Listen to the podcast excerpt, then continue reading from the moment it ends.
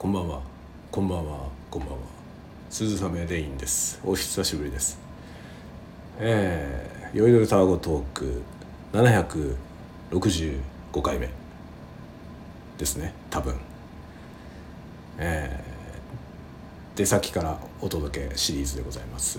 こんな時間になってしまいました。現在、えー、9月20日？9月20日ですかね。20日水曜日午前0時49分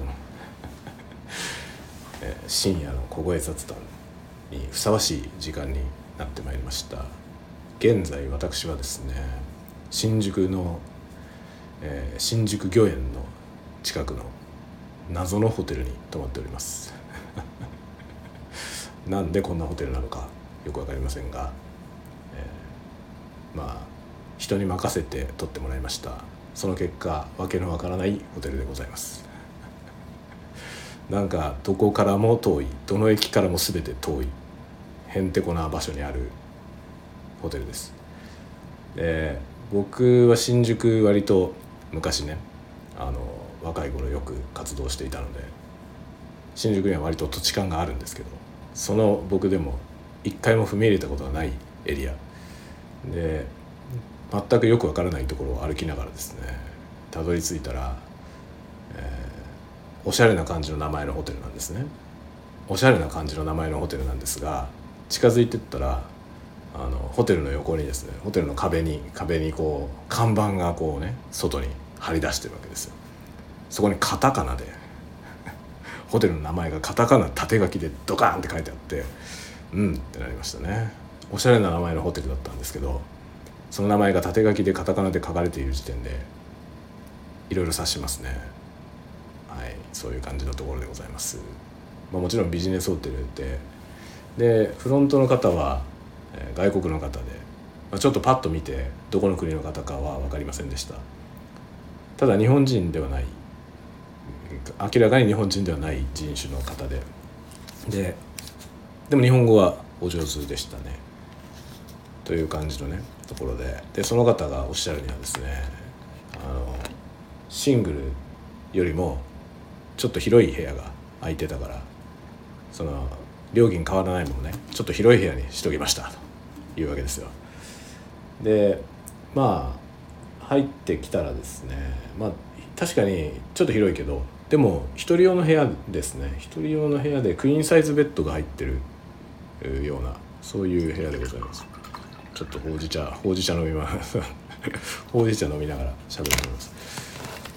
でね今多分結構ノイジーノイジーでしょですよね今日今回のこれ。今ねあの部屋のエアコンがついてましてエアコンが結構うるさいやつのタイプですね。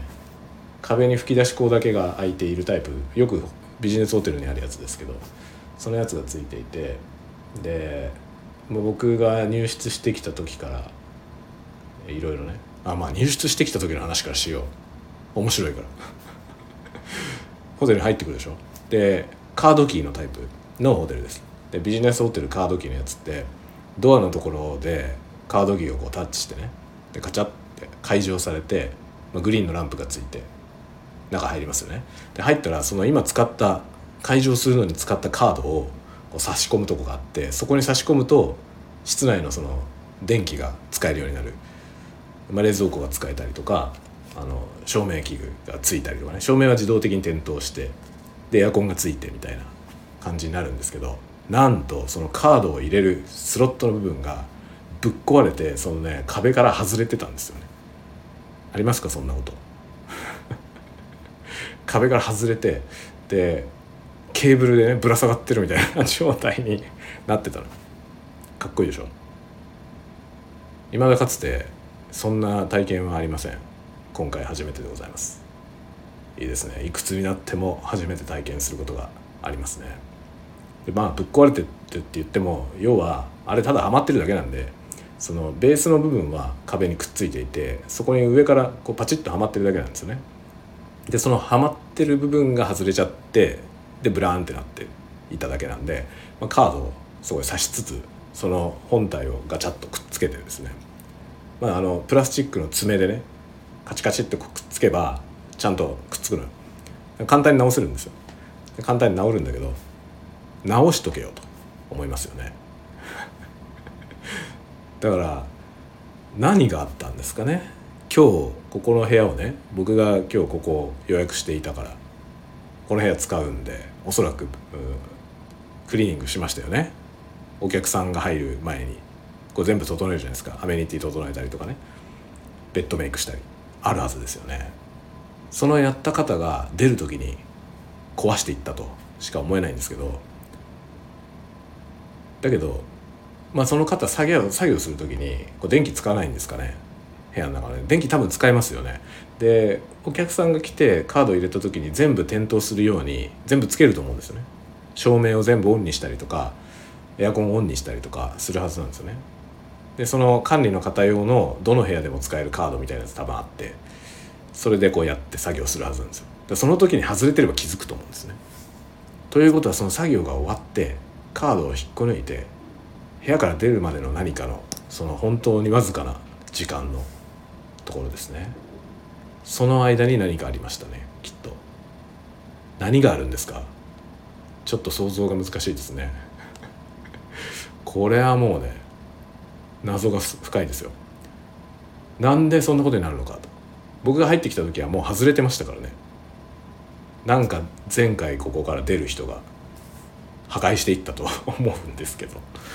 そんな何何すればそんなことになるんですかね。カードをなんかすごいひどい取り方したんですかね。そんなことしますか？しないよね。明らかに。普通に作業した方が早いですよね。急いでたからなんかね。そうつい力が入っちゃったとか。ちょっと考えにくいですね。急いでる時ほど多分ね真上にスッと取る。その方が早いからね。何もわざわざその横に引っかかりながら無理くりやる必要はないし。ね、しかもそれでカードを抜きつつその装置がね外れるほどの力でやったら多分カード割れちゃうと思うんでね。割れるかひん曲がるかなんかしますよね。気づかないまま出るってことはあんのかなと。何度も考えていますが分かりません。一人でに壊れたんですかね。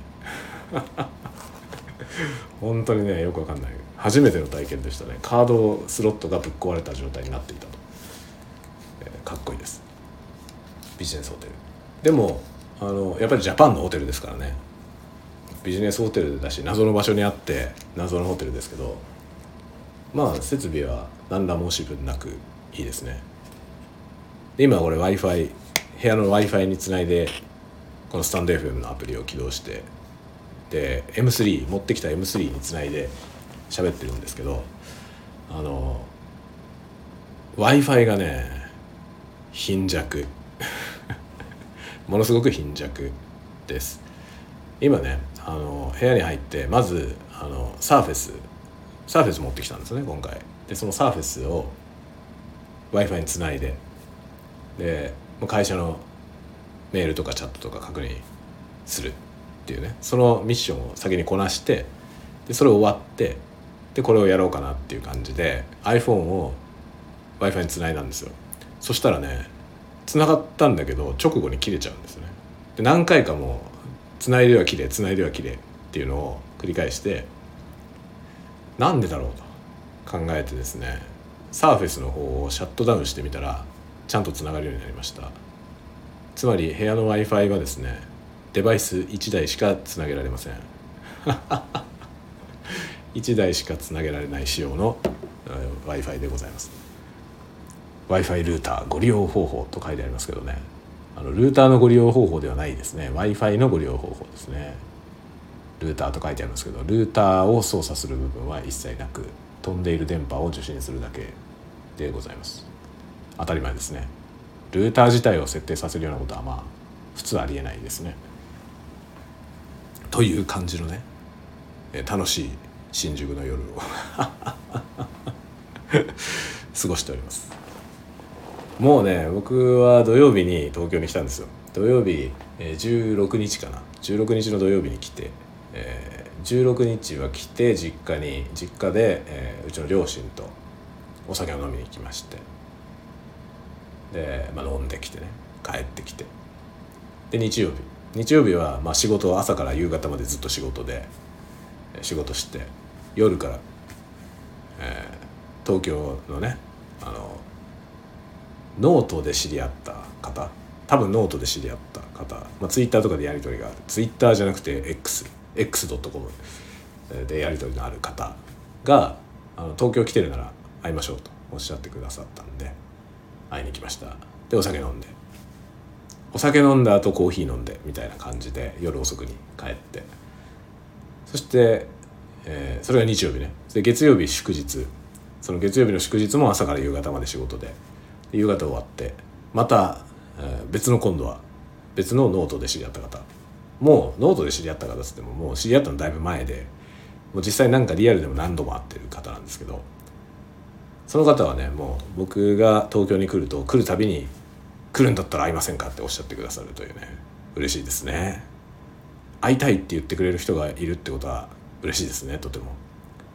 今回はね2人の方からそうやってお声がけいただいて、えー、日曜日と月曜日とそれぞれ飲みに行きまして、まあ、しこたま飲んでですね、えー、で今日。今日が火曜日ですね。今日というか今もう水曜日に日付が変わっちゃいましたけど19日火曜日。火曜日も朝から仕事で。ずっと仕事してますね。偉いですね。偉いですね。ってことはないんだけどね。仕事で東京に来たので。でまあ今日も仕事ね。朝からさっきまで仕事してさっきまでというか、まあ、途中まで仕事して9時ぐらいまでですかね。会社にいたんですけどそこからその会社の方々とね、お酒飲みに行って。またお酒飲んでですね。で何かと焼き鳥を食べてますね。ここ数日、えー、焼き鳥食べてお酒飲んで。という感じでさっきようやくホテルにたどり着きました。なぜかね僕、まあ、今回は仕事で来てましてその仕事の関係であの会社にね宿を取ってもらうんですよ。いつも。で会社に宿取ってもらうと大体変なとこなの。へんてこなとこを取られるんですけど自分で探したら絶対に選ばないだろうと。そういう感じのところを選んでくるので面白いのでいつも会社に任せています。不便なとこ取りますけどね。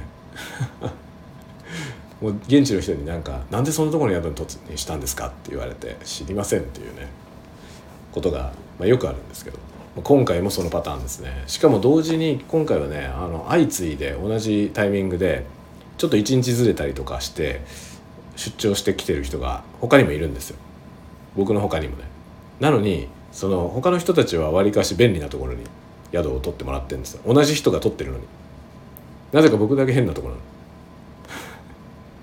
これなんでですかね。多分ね面白がってると思いますね。会社の人もね。僕を行かせる場所は変なところって思ってるじゃないですかね。で謎のよくわかんないホテルにいつも泊まってます。まああのね大体宿としては悪くないんですよ。全然。宿としてあまり悪くはないんだけど不便なんだよ場所が。やたら歩くとか。で僕は別に歩くのは好きだからいいんだけどさすがにこのね暑すぎるんだよね東京。でこの暑い東京をね今新宿駅から歩いてきたんです最寄り駅は多分新宿うんとね新宿三丁目と新宿御苑の間ぐらいなんです新宿御苑前っていう駅とね丸の内線のあのその2つの駅のちょうど間ぐらいのところなんですよ。どっちの駅からも遠いの。そういう意味でね。あのどっちから間ぐらいってことはそういうことです。どっちの駅からも遠いんですよね。でそこへ新宿駅から歩いてきたんですよね僕。なので、まあ、かなり歩きました。20分ぐらい歩いたのかな。でしかも全然知らないとこ歩いてでなんかねこのホテルのすぐそばにあのなんだろうね。ちょっと映画でしか見たことないような感じのね。すごいなんだろうあのオープンな感じのクラブバーみたいなやつ。わかりますか？僕はああいうの何て言うのか正式な名称が分かんないんだけどあの1階のねその1階というかグランドフロア要はあの普通の車が走ってる地面の階ですね。そこのフロアのところにガラスが張ってあってそこからガラスで中がすっとし見えていてそこになんかシャレオツなそのカウンターテーブルみたいなやつがあってで照明がですね結構派手な色の紫とか黄色とかの照明がベアって光っていてでなんかそこに人々がねこう集まってはお酒飲みながら談笑しているみたいなそういう感じのオープンクラブバーみたいなやつがあったんですよこのすぐそばに。で面白いことにお客さんも店員さんもみんな外国人だ外国人っていうのは欧米人ですね。欧米人なんて言えばいい？あの白人と黒人。白人と黒人。一部あの東南アジア系の人。あの褐色系の人。で、まあ、我々のようなモンゴロイド系のアジア人は全然いませんでしたね。だから韓国台湾中国ジャパンの人たちはいなかった。そういう風貌の人ね。そういう見かけの人はいなくて大体西洋人と東南アジアの人っていうイメージの人ばっかりがいてっていうのがあったのよ。ここすぐそばに。ちょっと混ざりたいなと思いましたけど。だけど日本人がさすがに一人もいないんでちょっとなんか呼ばれるべき場所じゃないなと思って行きませんでしたけどね。ちょっとかっこいい感じのねところで。でも不思議なことになんか音楽が流れてなかったんだよね。今からなんでしょうねきっとね。準備してたんだろうねまだね。僕がそこを通りがかった時はまだ午前0時になってなかった。11時11時45分ぐらいですかね。にそこを歩いたんですよね。っていう感じだったのでなんかねちょっとちょっとね後ろ髪引かれながら。ちょっと参加したいなと。混ざりたいなと思いながらも。でも絶対お呼びじゃないなと思って、えー、やめておきました。生演奏のバンドとかがいたりしたらねなんかちょっと混ざってみたら面白いかなと思いますけどね。どういう趣旨のあれかも全然分かんなかったんでそのクローズドのパーティーかもしれないし、えー、分かりません。それは店だったのかどうかも分かんないね。オープンスペースを借りてそういうステージを作ってあのパーティーをやってた可能性もありますね。ちょっと分かりませんでした。そういう感じのとこなのよ。そういうのがあるような通りなんですよ。でもうメインの通りとはだいぶ違うところですね。裏の裏のちょっと細めの通りですね。にあるんだよ。そこに縦書きでカタカナで書いてる看板が立ってるというねそういう感じのホテルです。よく見つけたねこんな 毎度感心するんですけど毎度よくこんなホテルを見つけてくるなと思うんですね。妙な場所に。で会社のね会社も僕は会社に所属していてその会社の仕事の関係で来ているのでで今日はしかも東京のねその会社の支部にあの寄るというそういう仕事があったんですよ。そその辺の近くに取るじゃない。で今日僕と同行していた人は実際その会社の最寄り駅のところに宿を取ってるんですよね。それも会社が取ってるでそこに、まあ、ちょうどそこの駅の前でみんなでお酒飲んできたんでもうすぐですよ。そこすぐそこのホテルだからじゃあお疲れ様でしたってホテルに帰ってったんだけど僕だけ電車で何駅も電車で何駅も来て新宿からの徒歩20分。なんでだよっていうね。面白いですね。でこういうふうなポジションにね僕のような立ち位置になると楽しいですね。いろんなことが楽しいよね。わけのわからないことがいっぱい起きますからね。なんでだろうね。なんでこんなやつなんだろうって毎度思いますけど。毎度ねなんか不便なところ。その仕事に全然便利じゃない場所に泊まらされるんですよね。いつも。何でしょうか。僕はそういうの面白がると思っているからですかね。多分そうですね。よく分かってるんでしょうね。こいつはこういうのが好きでしょって思って撮ってる可能性ありますね。でもねなんかそう京都に行った時の京都で泊まった宿はめちゃめちゃかっこよかったんですよね。すごいおしゃれなとこで。外観もかっこよかったし中もすごいおしゃれで。およそなんかビジネスマンが泊まるようなホテルじゃなかったですね。それも仕事で行った時に会社が取ってくれた宿でしたね。基本的にまあ会社はね用が足りればいいからあビジネストリップだしね。用が足りればいいんで基本安いところを取るんですよ。で京都はなんかねタイミングが良かったんでしょうね。その行ったタイミングがね。その超おしゃれな感じのホテルが安かったってことですね。ちょっといくらだったのか僕は知らないけど。多分めちゃめちゃ安かったんでしょうねあれ。安くてかっこいいからそこにしたんだと思うんですけどね。今日のところ多分これ安いんだろうな。新宿でこんなね新宿駅からまあ歩けないことはないから20分だから。20分は歩けないことはないけどね。歩けないことはないけど結構遠いよね。それでねせっかく新宿御苑に歩けるようなところだからここ。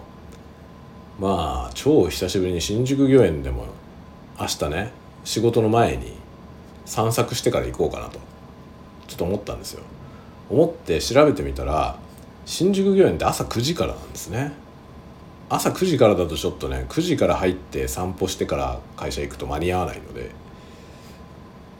ちょっと9時から散歩できないなと思って。せめて8時からやってればね8時からやってれば8時に入って1時間ぐらい散歩して移動すれば間に合うんで。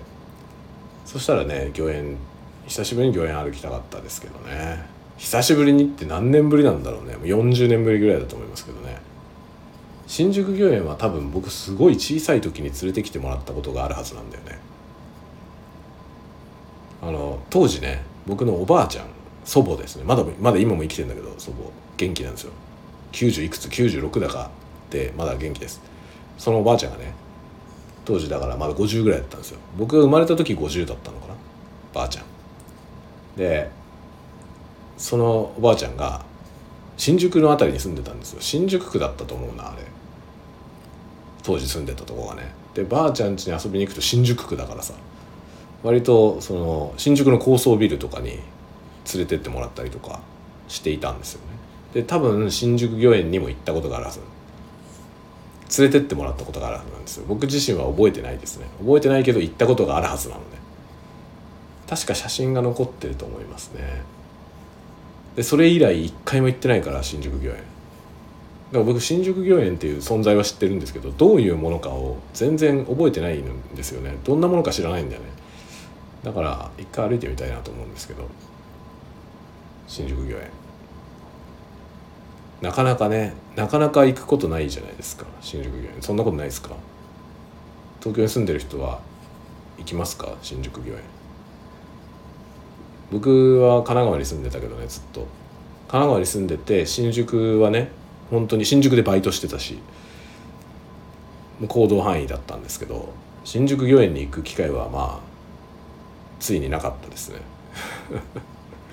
新宿御苑行こうぜって話になんないんだよね。だから久しぶりに行ってみたいと思ったんですけど僕は今日今回ね全然休みの日がないんですよ。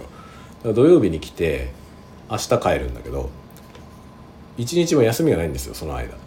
全部稼働日ばっかりだったんで。全く余裕がなくて何にもできないですね今回ね。その夜お酒飲みに行ってるだけですね。だから明日明日の午後をちょっとまあなんか早めにね明日夕方の飛行機で帰るから午後早めにちょっと仕事を切り上げて新宿の本屋を見に行きたいなと思ってるんですよね。結局このまま行くと新宿の本屋に寄れないまま帰ることになりそうですね。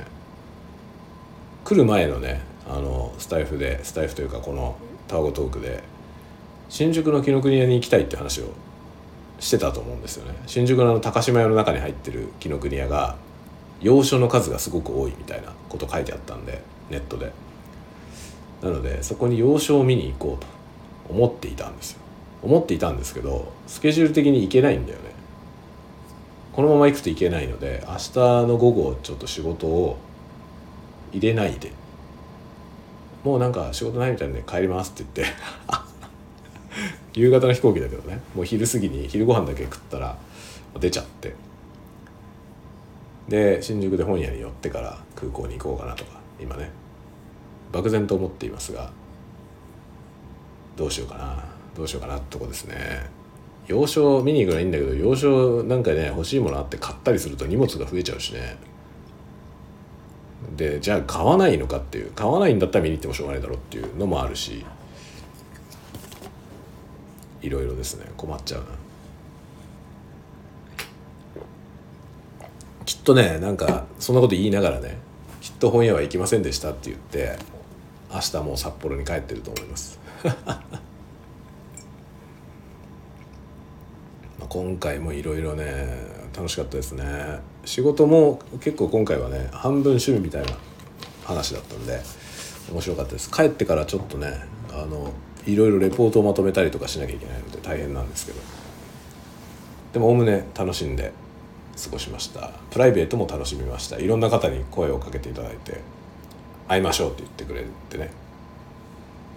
いや嬉しいですね。なんかあの X に東京ね今週末から東京ですよみたいな。本当に1回書いただけだと思う1回のポストぐらい。本当に1行の。そしたら2人から連絡をいただいて「会えませんか?」と言っていただいてね。嬉しいですね。なんかただちょっと行くよって言っただけで会いたいって言ってくれる人がいるっていうのは幸せですね。しかも2人ともネットで知り合った人なんですよね。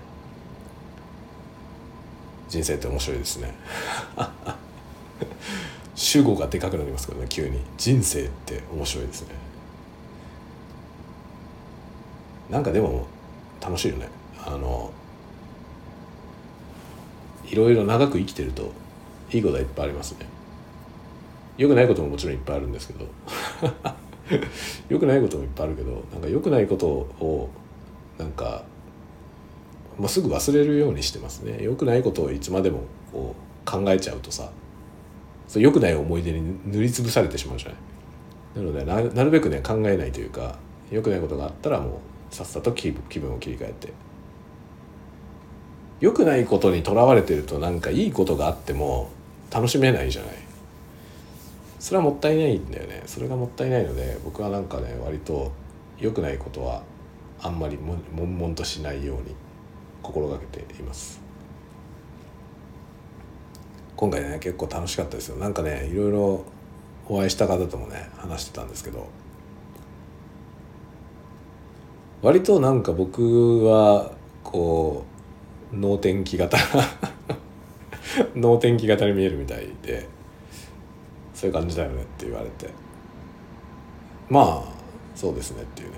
でなんでかっていうのを自己分析してみてでたどり着いたのがねそのまあそのある方と話していてたどり着いたんですけどそのなんかその結構ねその方もアクティブな方ですごいアクティブにいろいろ行動されてるんですけど意外となんかあのへこむ時があるとその気分が落ちる時があるっていうことをおっしゃっててで割と一人でねこう一人にこう内に内に行っちゃうことがあるみたいなこと言って結構意外だったんですけどあそんなことあるんですねみたいな感じだったんですけどなんか結構意外とあるよっていうことはおっしゃってて。で僕にはそういうのなさそうだねって言われて。なさそうだねって言われて。まあ実際ないんだよね。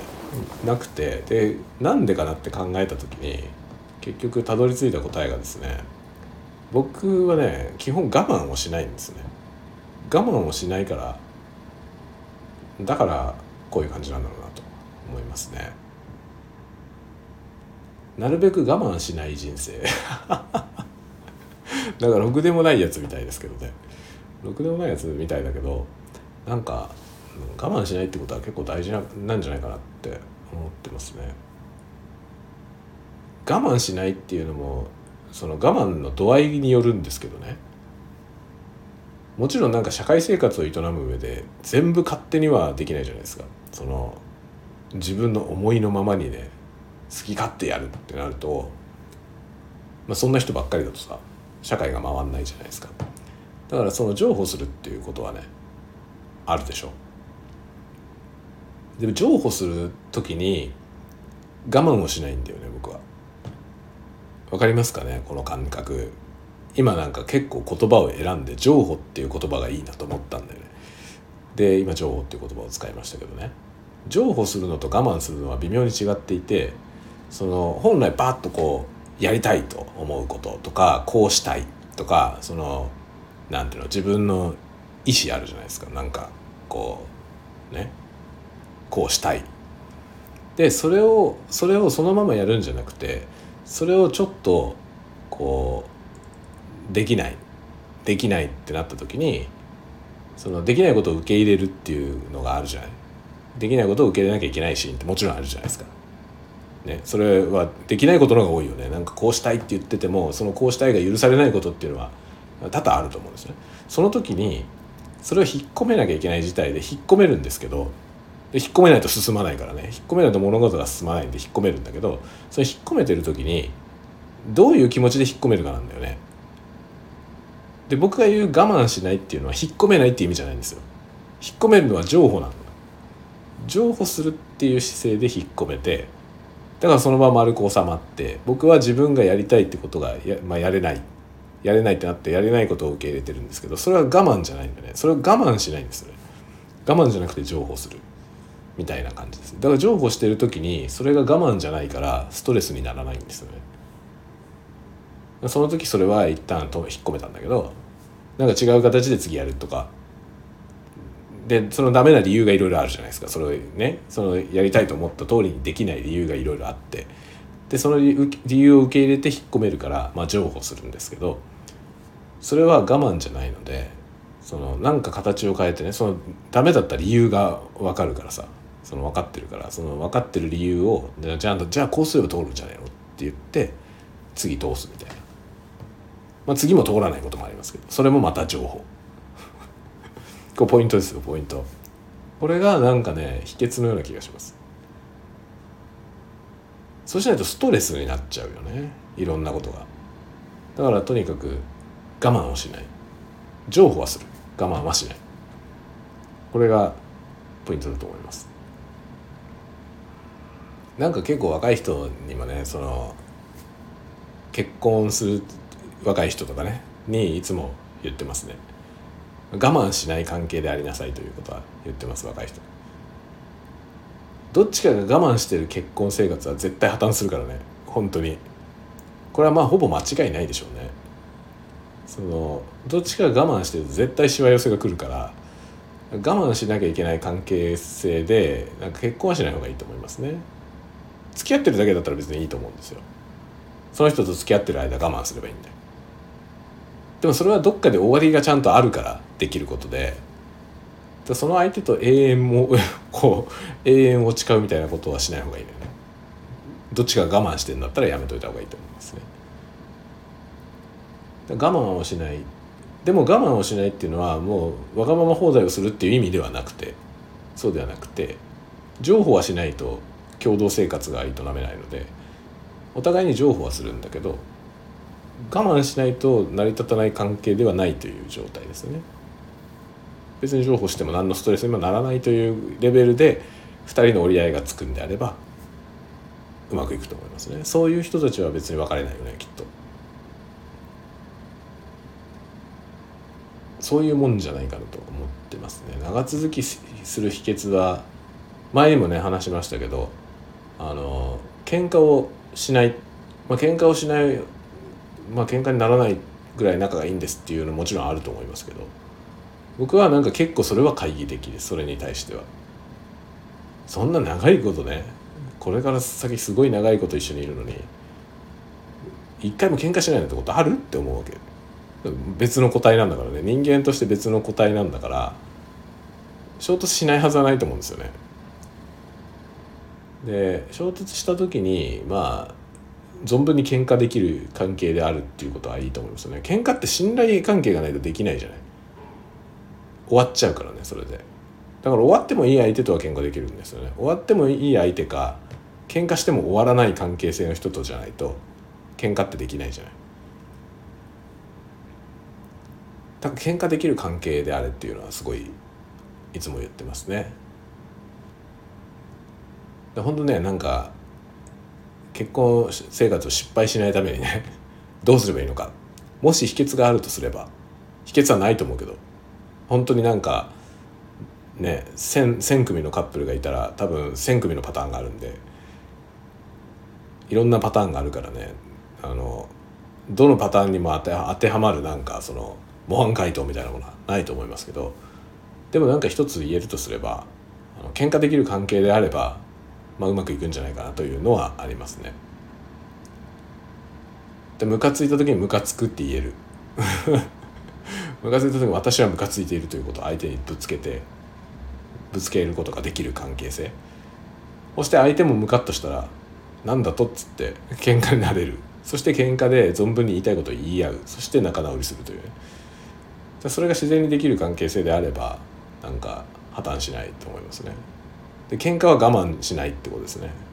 喧嘩になるってことは我慢してないんだよね。だからその喧嘩しないっていう状態の時にどっちかが一方的に我慢してる可能性が結構あってなんか俺たち喧嘩しないんだよねって言ってるのは本当にお前それ分かってて言ってるっていうのは 結構思いますね。それ相手が全部我慢してるってことないって思うね。そうなんか全然喧嘩しないって言ってるカップルは僕はなんかね結構心配になりますね。多くの場合その喧嘩ししないんだよね。だから仲がいいんだよって言ってる側は分かってないだけ。で相手が全部我慢してるっていうケースがめちゃめちゃあると思いますね。それで自分が我慢してる側の人は文句ばっかり言っていてその第三者に。その自分のパートナーの文句ばっかりを外に 言ってる人とかいるんだよね。だからそのその関係性はあまり健全じゃないと思うんですよね。それはだからさ俺じゃなくてその相手に言えよって思うよね。それが相手に言えない関係なんだったらやめといた方がいいんじゃないのって思いますね。そう。これは幸せの秘訣だと思いますね。我慢をしないそう。なんかそのパートナーシップもそうだしあのお仕事もそう。お仕事に関することもそう。まああらゆるなんなんだろうね。あの生活全般に我慢をしないっていうのはこうストレスを軽減するための一番の方法だと思いますね。一番いい方法だと思う。我慢しないでいられることをすればいいんです。でもその我慢しないっていうことを言っちゃうとそのね僕が我慢しないのがいいよって言っちゃうともう傍若無人に振る舞っていいと思う人がいるんだけどそうではないんだよね。そうそういうなんか社会不適合者になれって言ってるわけではもちろんなくてそう社会でやってる以上は他の他人とのねリレーションで成り立っていますから譲歩はしなきゃいけないんですよ。譲歩は。譲歩せずにやっていくこともまたできないんですよね。我慢せずに譲歩するっていうことがなんかすごい大事だと思ってますね。仕事も僕そうやってやってるんだよね。だから何も我慢してないんですよ。情報はするけど。だからなんか仕事もねあんまりストレスになりませんね。あと多分ねネガチャランポランネガチャランポランなんですよね。完璧にやらねばならないと思ってないから何事も。どうせ完璧にならないし僕がやっても。僕はなんか自分の能力を全然信頼してないのであの自分がやって100%パーフェクトにできるなんて一回も思ったことはありません。自分がパパーフェクトにできるはずはないからね。昔ね小学校ぐらいの時は結構僕はなんかね自信過剰でしたね。できると思っていた自分が。人並み以上にいろんなことができると思っていたしあのテストとかもねテストを受けてさ試験を受けて帰ってきた時にいつも自己採点の点数がめちゃめちゃ高いんですよ。ただ単に分かってないだけですよね。自分が何を回答したかも分かってないんですよね。それでなんか後から例えば模範解答が公開されてそれ見ながらね「おお俺これもできてるしこれもできてんじゃん」みたいな。で答案返ってきたら全然できてないみたいなね。そういうことは多々ありました小学校の時。完璧にできたと思ってるものが完璧にできてた試しがないんだよ。それが本当ね小学校の時にそういうことが何度もあって。それ以来僕はね自分が完璧にできるというのは妄想だということに気がついて。何一つ完璧にできていないと。でそれは別にひがんでるわけでもなければその卑屈ななってるわけでもないないんですよ。できなくても別に問題ないんです100%パーフェクトである必要はないと思っている。僕が100%パーフェクトであるはずはないと思ってるので。そうすると何がいいって楽ですよね。とにかく。気が楽なんですよ。自己採点が甘い。自己採点が甘いしでなんだろうね。その満足の水準が低い。低いところで満足できる。そうすると自己肯定感は上がる。自分のレベルは上がんないですよ。自分のレベルが上がってないけど自己肯定感だけ上がりますね。これはいいことなのかどうかはその人の性質によると思いますね。で僕みたいな状態でストレスがなくなる人と逆にストレスがたまる人がいると思いますね。ただその自分ができてないっていうことね。自分ができてなかったりとかその自分の欠陥の部分ですよね。マイマイナスの部分。その自分のマイナスの部分があることをまあ認めてね受け入れてそれを受け入れてることがストレスにならないという状態じゃないと難しいんだよね。で自分がその他人よりできない劣っているということをそのストレスにせずに認められればねなんかいきなり楽になりますねとても。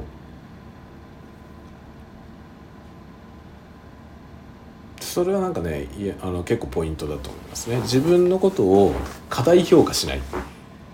過小評価しないっていうのはよくみんな言うんだよね。過小評価してる人が多いから過小評価しないで自分をちゃんと認めて自己肯定感を上げるみたいな話はあのいろんなとこで聞くんですけど過大評価もしない方がいいんだよね。過大評価してると結局それが自分のストレスになるんで。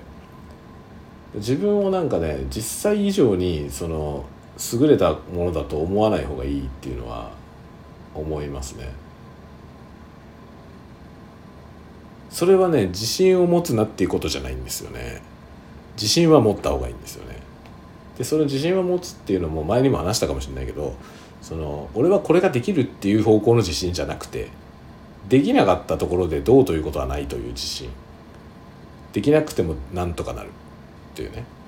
俺はこれができなくてもなんとかなる。ここで点数が取れなかったとして死にはしないと。というそのそのメンタリティーですね。そうするとストレスがなくてよろしいんじゃないかと。思っております。まあそれ自体がストレスになる人もいるんだよね。そういう人はもうただ頑張るしかないんですよね。その自分が他人より優れていないと気が済まない人っていうのもいるんですよ。それはねなんか見かけることありますね。割と。でそういう人はストレスフルなんですよね常にだってまあ多くの人はそんなスーパーマンじゃないからそのね自分が過大評価している自分像に絶対届かないわけですよ普通の人はね。で届かないことによってまたストレスがたまりますからねだから多分良くないんですよサイクルがまずいところに落っこちるんですよね。そうならないようにねなんかあの客観的な自分の指標。過大評価しない。過小評価もしない。か不必要にできないと思う必要もないし。その実際以上にできる必要もない。できると思う必要もないし。そのできるように見せなければならないみたいなこともない。ということですよね。で仕事に対してそういうスタンスでやり始めると割と気楽で気楽でいいんですよ。だからなんかねどこに行ってもなんかストレスない ストレスないですよねって 言われんだよね。若干なんかバカにされてるのかなって気もするんですけど。でもまあいいことだよね。おおむねいいことですよね。ストレスがないってことは。というね。なんとめのない話をしてますね今日もね。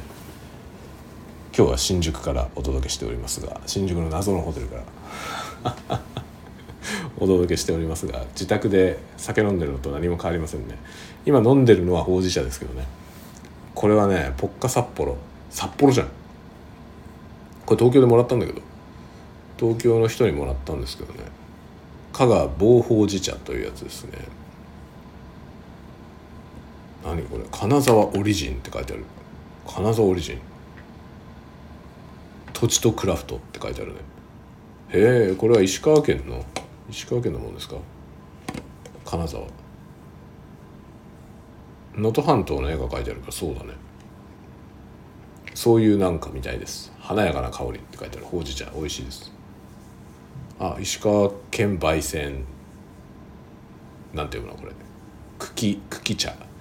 茎っていう字に茶茶葉の茶ですね。それを100%使用だそうです。そのやつを飲んでます。さっき会社の人にもらったやつ。これは美味しい。まあその前にお酒を飲んできたから。お酒を飲んできたっつっても僕今日何飲んだんだろう。一杯しか飲んでない気がするな。今日なんか僕ビール一杯しか飲んでない気がするな。ちょっとお酒買ってくればよかったですね。ここでね宿で飲むのに。なんか京都に行った時もこうやって京都の宿からね喋ったんですけどその時はあのホテルに帰ってくる途中にあるきあのコンビニでねジントニック買ってきていつも水ソーダ。いつも家でも水飲んでますけどその水ソーダを買ってきてなんかそれを飲みながらポテロング食いながらやった覚えがありますね。京都の宿からね。覚えてますかね？皆さん覚えてますでしょうか？結構ねこの「いろいろタワゴトーク」はいろんなパターンのあのコンテンツがねあるんですけどおもむろにこの760何回もやっておもむろにこのコンテンツの説明になりますけども こんな説明を今までやったことないような気がするな。まあこのタワゴトークねいくつかのパターンがあるんですよ。で一番メインなのはあのメインなのはというか主力のやつは朝、まあ、日付のタイトルのやつですね。日付のタイトルのやつは朝の挨拶雑談で、まあ、大体自分の部屋であの朝起きた時にしゃべるっていうのをやってますね。で夜深夜の小声雑談っていうこのタイプのやつをやってでこれは毎回ねいろんなマイクを使いますね今日は M3 マイクトラック使ってますけどこれ毎回いろんな違うマイクを使ってまあ毎回違うわけでもないけどいろんなマイクを使ってその音の差もねあのお届けするみたいなそういう感じでやってますね。でお昼にねお昼ご飯を作って食べながら喋るっていうやつもやってたんですけどそれは今しばらくやってませんね。お昼に大体家族がいて一緒にご飯を食べることが多くなったんで今はお昼のやつはほとんどやってません。でねこのメインの朝と夜のやつ。これが時々出先でやることになることがありますね。あの出張に行った先で喋る。旅行に行った先で喋るみたいなのがたまにあります。でこのたまにあるやつをぜひ探して。探すのがダリーよって話ですけどね。これなんか検索性をもうちょっと上げたいね。そのなんかもうもうちょっとシリーズ名をつければいいんだねきっとね。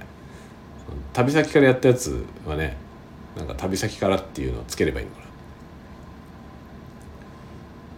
あ、そういうやつが結構いくつかありますね。あとはね車を運転しながらドライブドライブしながら喋るってやつが車を運転しながら喋ってるやつがありますね。いくつか。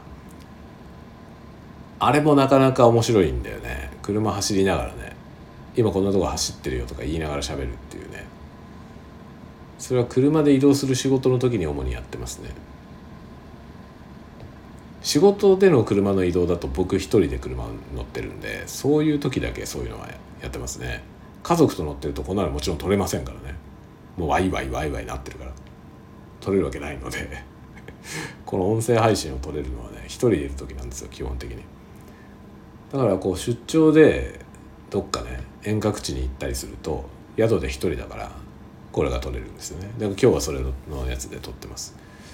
で環境によって音が違うので今日のところはエアコンがうるさいんでだいぶエアコンノイズが入った状態で今収録されているはずです。これがスタンド FM のノイズリダクションを経てどのような音になるかこうご期待。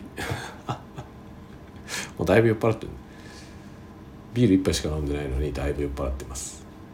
まあ交互期待じゃなくても皆さんが今まで聞いてきてる音がそれですね。普段のとどれぐらい違うのかちょっと聞き比べてみてもらえるといいんじゃないかなと思います。では今日はこの辺にしようかな。なんかねだいぶ眠くなってきました今。で時間は今午前1時37分。もうすぐ2時になります。というわけで今日はこの辺で終わろうと思います。ではではではまた明日には札幌に戻りますので札幌からまたお届けしますからね。では今日はこの辺で。また次回のたわごトークでお待ちしております。おやすみなさい。おやすみなさい。